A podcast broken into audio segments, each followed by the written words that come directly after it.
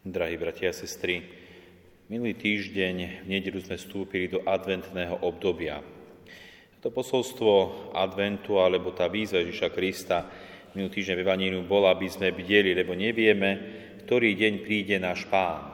To bola výzva minulej nedele na bdelosť, aby sme boli ostražití, bdeli a očakávali.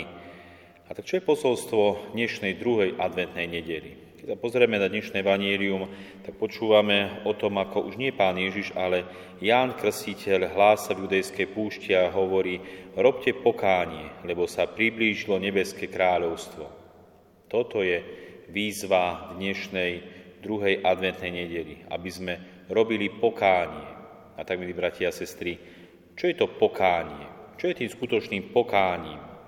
Pokánie nezdôrazňuje predovšetkým tie vonkajšie skutky, čiže tak symbolicky povedané vrecovinu a popol, pôsty a omrtvovanie, ale kladie dôraz na obrátenie srdca, na vnútorné pokánie.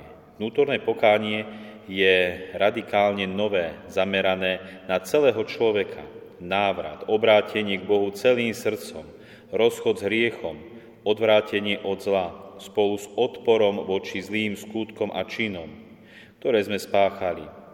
Zároveň so sebou prináša túžbu a predsavzatie zmeniť život s nádejou na Božie milosrdenstvo a dôveru v pomoc Jeho milosti.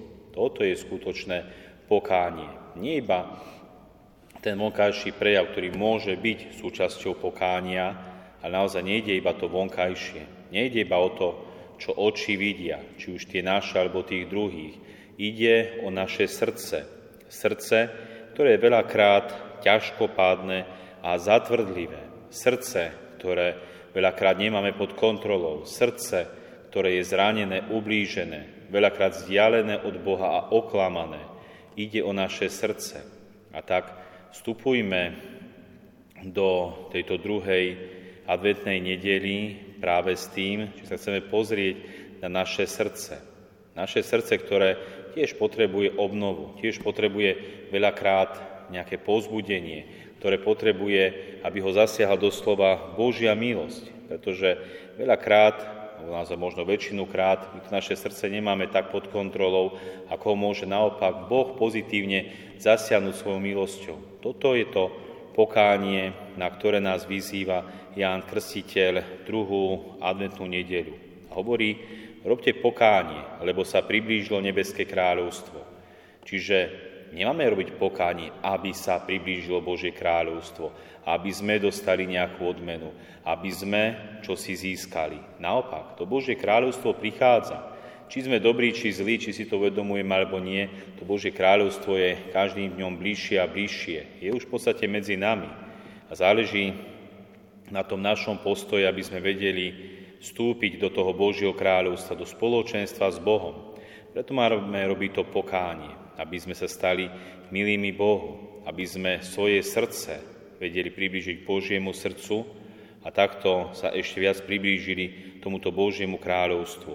A ďalej hovorí Ján Krstiteľ slova Prinášate teda ovocie hodné pokánia a každý strom, ktorý neprináša dobré ovocie, vytnú a hodia do ohňa.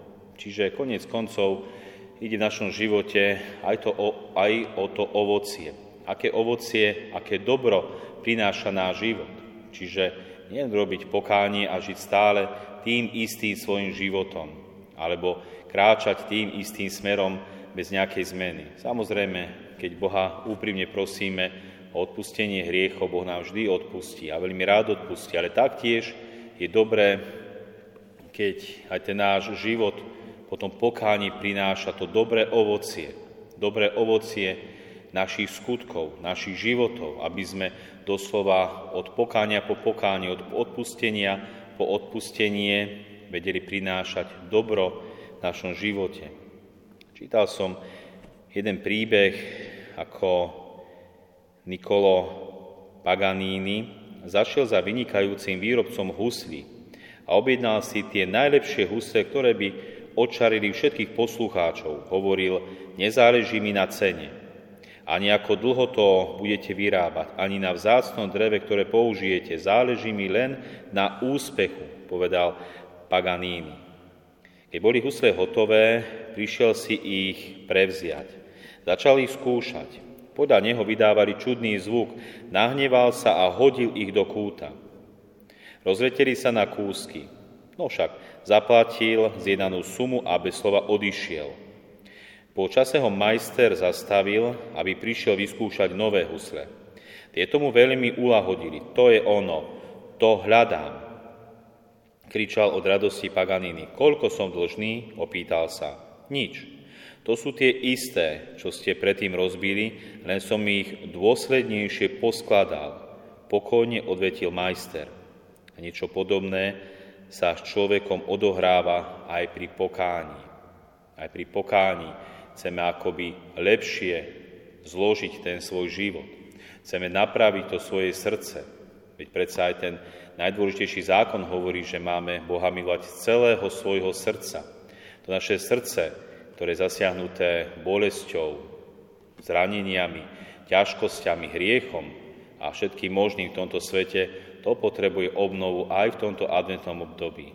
Preto, milí bratia a sestry, Skúsme v tomto čase adventu a cez túto druhú adventnú nedelu zamerať sa na svoje srdce pokáni, obrátiť ho viac k Bohu, zanechať hriechy a približovať sa k Božiemu kráľovstvu, ktoré sa približuje neustále k nám, aby naozaj ten čas adventu bol požehnaným vstupom do veľkej radosti, ktorú nám Boh prináša aj s tými blížiacimi sa sviatkami Vianoc, ktoré očakávame.